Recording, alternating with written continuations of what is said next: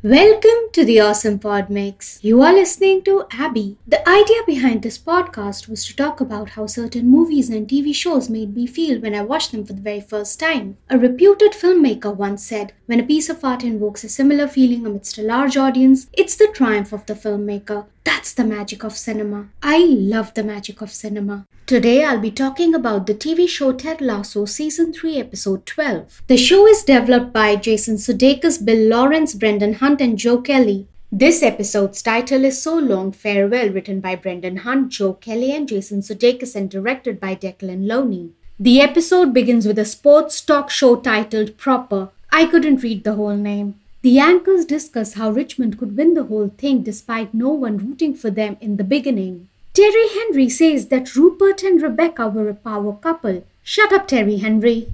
These weren't just Rebecca's thoughts, but mine as well. Ted waltzes into Rebecca's kitchen in his PJs. Both Rebecca and Ted say good morning to each other. Ted asks her, Do you want to talk about it? Rebecca replies, I'm not ready to talk about it yet. Oh my god, I flipped. Did something happen between the two? They have this eye contact thing going when Beard enters and interrupts their conversation. Beard is sporting a top with text that reads the darkness. Beard thanks Rebecca for letting him, Ted, and Jane crash at her home last night. Rebecca and Ted are fucking stealing glances. Rebecca says, It's not that I refuse to talk about you going back home, Ted. It's just that I refuse to accept that you're not coming back. Neither are we, Rebecca, neither are we. The maid arrives and reacts shocked. Coach Beard and Jane run after her. Beard's line, some of it is dirty on purpose, is over Rebecca's close up. Rebecca sips her tea looking at Ted without blinking. Ted smiles back at her. These are not normal glances. Some of it is dirty on purpose. Something transpired between these two last night. They may not choose to show it, but there's definitely something unsaid between these two. I refuse to believe otherwise.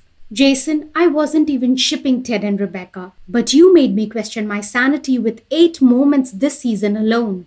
I was happy for them to just be friends. You can choose your narrative and I can choose mine. I'll get to those eight moments that I mentioned. The title sequence begins. The big one by Alan Tudyk plays as the locker room court scene begins. It's a heartwarming scene. Everyone's pitching in for the post match dinner at Ola's. Nate is now assistant to the Kitman. Slow and gradual redemption. Okay, not bad. Jamie donates a little extra and gestures Nate to keep mum. Roy appears out of nowhere which scares Keeley in the parking lot just like season 1. Ted checks the text sent by Michelle that Henry is eagerly waiting for Ted to come back home. Coach Beard arrives and reveals that Jane shredded his passport. Damn, I was hoping to see his actual name on it. Coach Beard has triple citizenship. Trent shares a draft of his book titled The Lasso Way, as we all predicted, with Ted and Coach Beard. He wants to know if there's anything they disagree with, and Trent would be glad to tell them where they are wrong, because he's not going to change anything. Roy enters and slams his gym bag on the desk, shrieking, Fuck! When Ted checks with Roy if everything is okay, he asks the same question that Nate has asked this season How do you know if a girl likes you or not? Answer You don't. Ted thinks it's a case for the Diamond Dogs. Coach Beard almost reaches the phone to call Higgy Pie. Roy's answer is a resounding no, no, no, no. So close. Rebecca discusses with Higgy Pie and Keeley what she plans to do with the club once Ted leaves. So we get the impression that Rebecca may sell the club. On the field, Richmond players are having their practice session. Ted requests Roy to call it. In true Roy fashion, he goes, Whistle! Whistle! Ted doesn't want to make a big deal about the last practice session. Well, you thought wrong. Roy says, Sure. Ted reacts, saying, That was ominous. Coach Beard reacts, saying, What the fuck was that? The bell rings. Coach Beard says, What the fuck is that? Coach Beard and Ted look onto the field. Coach Beard says, What the fuck is this? Team Richmond sings and dances to the song So Long Farewell by the Vandals. Will is holding the boombox and Roy is singing too. This was perfect. Ted also says the same and Beard sheds a tear or two. Team Richmond collectively lose their shit like Oprah's favorite things. For some reason, I feel that Ted is, how do I put this delicately? Numb. Ted, why are you trying to run away from your feelings? In a two minute single shot, we see Trent complimenting Keeley's nice boots. Keeley walks to the manager's room and the camera follows her. The song Waterfall by the Stone Roses plays. Keeley hands over the going away presents to Ted and Coach Beard. Jamie requests Keeley to be his publicist. Roy watches this from afar. Roy checks with Jamie if he wants to grab drinks with him later. Nate is surprised to learn that Roy and Jamie are now friends. Rebecca and her mother Deborah are having lunch at Crown and the Anchor pub. Deborah says, I mean, when your father died, I was terrified of being alone. But now I've learned so much about myself this last year, and I've been right all along, you know. I really am exceptional. Rebecca responds, Right. Mother, you know Ted isn't dying. He's just moving back to America. The part of the conversation where Rebecca's mother Deborah compares Ted to her dead husband, it feels like Ted is Rebecca's husband. Are you fucking kidding me with this? You created this moment. You created this moment. And you expect me to believe they are not supposed to get together. Right. You know you laid the trap and you walked right into it. Rebecca expresses that Tish is a fraud that preys on people's weaknesses. Of course, you wouldn't want us to believe in psychics and their predictions. You just want us to believe in art. The three Richmond fans, Baz, Jeremy, and Paul, thank Rebecca for taking care of the club like a mother. Ted reads Trent's book and Trent monitors Ted's reaction. Trent really wants Ted to like the book. Shadows by Future Islands featuring Debbie Harry plays. Roy and Jamie drink together. Roy expresses he's proud of Jamie for the work he's put in this season. Jamie thanks Roy for the motivation and the encouragement. Roy hopes their friendship doesn't get affected. They get into a pissing contest over who gets to be with Keeley. I thought Jamie understood and accepted that Roy and Keeley were for real when he came to apologize to Keeley for the video leak. How did this 180 degree happen? I don't get it. I hope their friendship doesn't get affected by this. Ted is in the stadium just like in the title sequence. Rebecca's voice pours in. I'm ready to talk about it now. Rebecca sits next to Ted. The moment she sits, the camera slowly starts to track into them. Without looking at Ted, Rebecca says, I've decided to sell the club. Rebecca now turns to look at Ted. You go, I go. It's like you jump, I jump from Titanic. Rebecca gives him another option to stay. Rebecca understands and respects that Ted needs to go home to his son, but this is also his home. She shares her plans not just for Ted and Henry, but also Michelle. Girl, you've got such a big heart. Rebecca says, I know people say I'm crazy, but I still think I'd be underpaying you for what you mean to this club. If they don't value you the way Rebecca values Ted, you should leave. If you can't value me the way Rebecca values Ted, then you don't deserve me.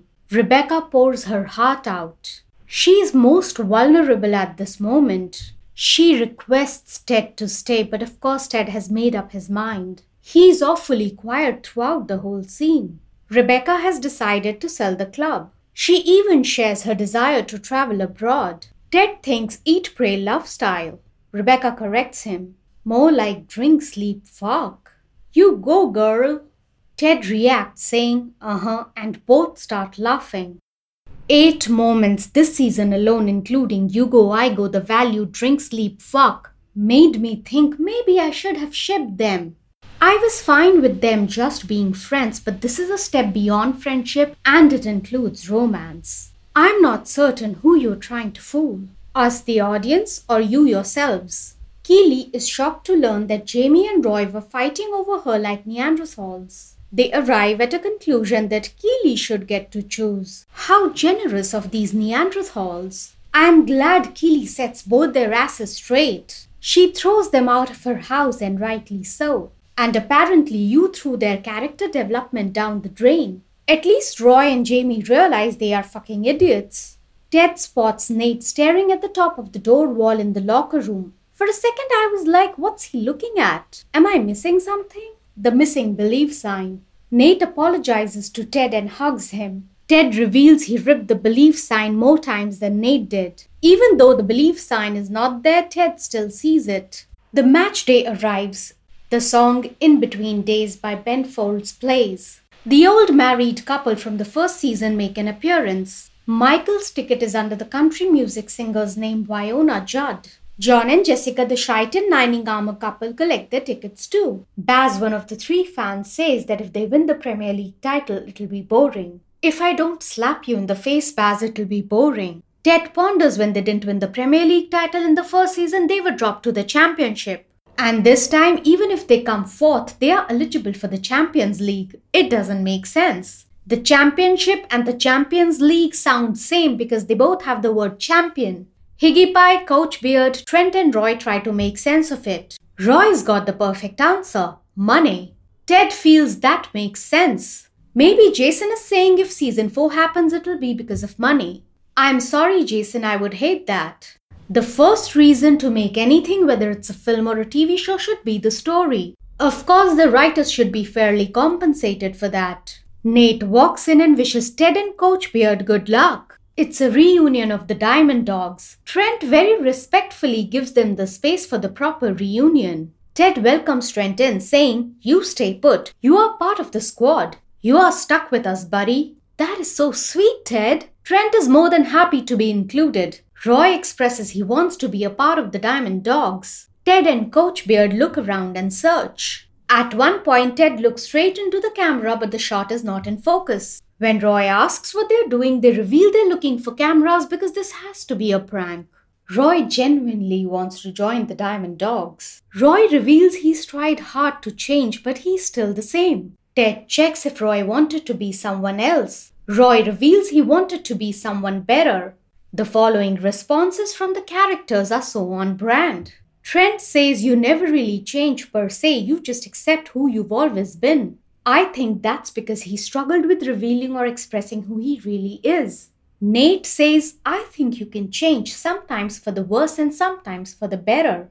Nate has changed sometimes for the worse and sometimes for the better. Ted disagrees with Roy about not having changed.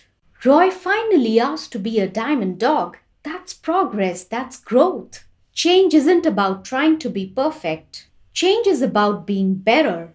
I'm not getting into any debate about whether perfect is boring because I believe you can only say that once you've attained perfection in your art. Higgy Pie compliments Trent's hair as perfect. Higgy Pie says, Human beings are never going to be perfect, Roy. The best we can do is keep asking for help and accepting it when you can. And if you keep on doing that, you'll always be moving towards better. Higgy Pie and his wisdom. Roy thanks them for their advice. Nate reveals he's got a girlfriend named Jade. Everyone cheers for him. Rupert enters with his trench coat, very Darth Vader vibes. Now it's Rupert who wants to beat Rebecca. Rupert is accused of assault. If his club wins the match, he could stay in power for longer. What the damn hell? He should have been instantly removed as the club owner when the sexual assault news broke. This is what is wrong with the system, all the systems around the world. People get away with sexual assault without any repercussions. Wrestlers in India are protesting against WFI chief Bhushan Sharan Singh over sexual harassment allegations. The wrestlers are demanding his arrest. It's a shame that the wrestlers are mistreated repeatedly. It's an extremely appalling state of affairs. I can't even. United World Wrestling has issued its first statement letter about the Indian protests. That's the only silver lining I see right now. Sassy and Rebecca meet Rupert. Rebecca says whatever happens today, a team that you love wins. Sassy with her sass wishes Rupert the best because he's the fucking worst. I wish she had said fuck off and die, Rupert. Rebecca comes to the stands to join Keeley, Higgy Pie, his wife, and Barbara. When Higgy Pie's wife asks Barbara if she loves football, she says, I prefer rugby because it's more grown men throwing other grown men into the air like children, and there's blood. Zava sends in a care package for the Richmond players. It's got t shirts with text that reads avocados. Zava's line on the note, I'm always inside you, sounds wrong on so many levels. Zava has sent one avocado. One. One giant avocado. Holy guacamole, indeed, Jamie. Danny Rojas finally apologizes for destroying Zoreaux's face. He gifts Zoreaux a mask like the Zorro. Coach Beard writes fourth thing on the whiteboard and Roy covers it with a distraction, the TV. It's definitely an indicator of the fourth season. Coach Beard's motivation video is titled A Look Back over the song A Beautiful Game by Ed Sheeran. There's a lot of behind the scenes footage in this. All the players get teary eyed. Coach Beard curses. There's a pan shot from West Ham players to crying Richmond players. Coach Beard thinks he blew it. Ted and Roy disagree. A crying Roy says, You fucking smashed it. Back in Kansas, Jake is being an absolute dick about Ted's game. West Ham manages to score a goal first. Man City takes the lead against Liverpool. It's halftime. Richmond players are now in the locker room. In the wide shot, Ted says, Well, fellas, we got our work cut out for us in the second half. In a mid shot, Ted continues, But you know, I'll get to all that in a minute. No, right now, all I want to do is let you gentlemen know what an absolute honor it's been to be your coach. In a close up shot of Ted intercutting with the player's reaction, he says, Getting to work with you all these last three years has truly been one of the greatest experiences of my life. I've loved getting to know every single one of you, learning all about the men you were and getting a front row seat to see the men you all have become. And I want to thank you for your patience with me. You know, when I showed up here, I didn't know one thing about soccer. But now, well, now I know at least one thing about football. I am so gosh damn proud to be a part of this team, you know. And I love you guys. I'm gonna miss you all. This just feels like Jason trying to say goodbye. Ted doesn't know what's gonna happen regarding the second half of the match. That's the fun of sports. And also the torture of not knowing if season 4 would happen. WGA strike is on and SAG and DGA might join in soon. So it's gonna be a while before we get an announcement. Ted wants the Richmond players to play hard, play smart, play together, and just, you know, he turns to look at the top of the door wall. Sam has something to say. He takes out a piece of belief. Jamie takes out a piece of belief from the book The Beautiful and Damned by F. Scott Fitzgerald. It's the same book Ted gifted him in the first season. Every player takes out a piece of belief they've been carrying. The players put the pieces down and unpuzzle the hard puzzle smartly and together. Ted and Nate exchange a look as all of this unfolds. Ted looks at it impressed and says, There it is, number four, believe. So I believe there will be a season four? If there's no place like home and no place like Richmond either, then Richmond is home. Season 4 is going to be the homecoming. Ted's homecoming. Post half time, Richmond misses three goals in a row. Jamie scores the first goal. So the fourth time is the charm. Fourth season. Jamie gets a penalty shot. Later, Jamie gets a penalty shot. Jamie passes the ball to Danny Rojas. Danny passes the ball to Isaac. Isaac wants to pass it to Colin, but Colin requests him to take the shot. Higgy Pie reacts, covering his wife like human shield, seeing the ball in Isaac's hand. Isaac is about to take the shot, and we see the shot of a greyhound trying to hide its face, reminding us what happened with Danny Rojas. Coach Beard and Ted have crossed their fingers. Roy has crossed all his fingers. That was really funny. Isaac shoots the ball. Everyone thinks the ball went over the goalpost. In reality, the ball went through tearing the net, hitting John the Shite in Nining Armour in the face. The screen shows John's face covered in blood. Barbara sees this and cheers. Rupert loses his cool. He walks out of the stands. The ground crew is fixing the net. Rupert marches onto the field. He argues and pushes George when he disagrees to do as Rupert says. The commentators call Rupert nuts, and just then we see a blurred shot of Nuts of George. Nuts of George is a great title. The audience starts to call Rupert wanker, pointing their fingers at him. West Ham scores a goal and Ted laughs. Roy asks Ted what's so funny. Player number 14 was offside. Now Ted knows what's offside? Oh, that's the one thing about football he knows now. Coach Beard gives Ted the money he lost on the bet. One more minute is added to the game. They start playing and Richmond gets a free kick. Ted calls Nate and pretends to give him the Oscar. Oscar is heavy. I wouldn't know, I've never won one. It's a play from season 1, episode 3 titled Trent Crimm the Independent. It's an Oscar or the SP. Sam, Jamie, and Mo go, Oh. Sam kicks the ball to Dixon. Dixon passes it to Mo. Jamie pretends to want the ball, saying, Pass me the ball. I want the ball. Ted says barbecue sauce and Sam shoots the ball. It's a goal. Richmond wins. Everyone cheers, all hug. Nate recreates his moment with Ted from season 1.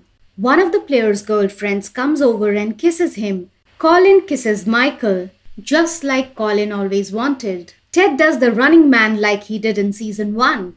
At the airport newsstand, there are three newspapers the British Post, The Sun, The Everyday Independent. Some headlines read as follows Lust conquers all, welcomes West Ham whistleblowers. Shove off, Mannion out after nutty pitchside push. Best feeding, Mannion's ex Bex Inc.'s book deal on placenta recipes. Ew, Bex.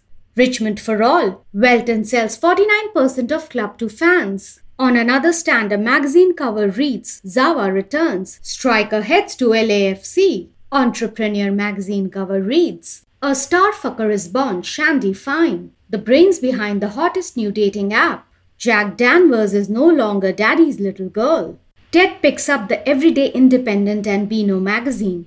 Tommy, the Aussie guy, bumps into Ted and asks if he's Ted Lasso. His response is, I'm one of them. What does that even mean? Aren't you Ted Lasso? Ted? Ted, you're killing me. Tommy thinks Ted is visiting home. He reveals he's leaving for good. Tommy calls Ted a legend and asks for an Aussie. Rebecca waits for Ted at the boarding gate. She's here only to say a proper goodbye. Ted says classic rom-com leave cute tactic. Love it. Okay. I've heard of meet cutes and happy unions at the airport. Not leave cute. There's nothing cute about people leaving you. Don't kill me, Ted. Ted wants to go and be with his family, and Rebecca wants to be with hers. Rebecca doesn't like that she's been described as the club matriarch, better than soccer mom. Ted says it does have more gravitas than soccer mom. I can't believe I predicted it. Both of them thank each other at the same time. Rebecca hugs Ted. It's a long, lingering hug. Their eyes are filled with tears. She hits him playfully before she withdraws. Inside the aircraft, Ted is finding it weird leaving like this without winning the whole freaking thing. He feels terrible saying goodbye to a bunch of nice folks. Ted realizes air conditioning is a privilege. It most definitely is. Coach Beard doesn't want to go, but he doesn't want to abandon Ted either. Coach Beard seeks Ted's permission to go to Jane. Ted understands Coach Beard is following his heart. Are you following your heart, Ted? Coach Beard and Ted say their I love yous to each other. I love you, Ted. I love you too, Willis. So, Willis is Coach Beard's real name. So, what you're talking about, Willis, was not a different strokes reference in season 2? Willis fakes an appendix emergency to get off the plane. Willis gets off the plane. The air hostess checks with Ted if he wants to join his friend. He refuses. She calls him an arsehole. The song Father and Son by Cat Steven plays. I think the whole sequence from this moment forward is a dream sequence. Rebecca walks out of the airport and spots a little girl who looks exactly like her inner child. The little girl trips, Rebecca comes to her aid. It's the pilot's boatman's daughter. It feels very odd. The little girl asks her father the lady's name. Rebecca replies, Rebecca. This scene has a very sleepless in Seattle vibe. It feels convenient and not earned. That's why it's a dream sequence. Now we don't get to know Matteo van der Grijn's character name until the credits roll. His name is Matthias. You can see a sun flare in the frame. I'll tell you its significance toward the end of the montage. Ted unwraps Keeley's parting gift. It's the Richmond snow globe. The sun shines through the plane window on Ted. It could be a dream sequence. Keeley's gift to Ted should be more personal, maybe a lion or a panda. Willis slash Coach Beard has marked Trent's draft with a few thoughts. Ted's note on Trent's draft reads Great job, Trent. I loved it. One small suggestion. I would change the title. It's not about me. It never was. Ted.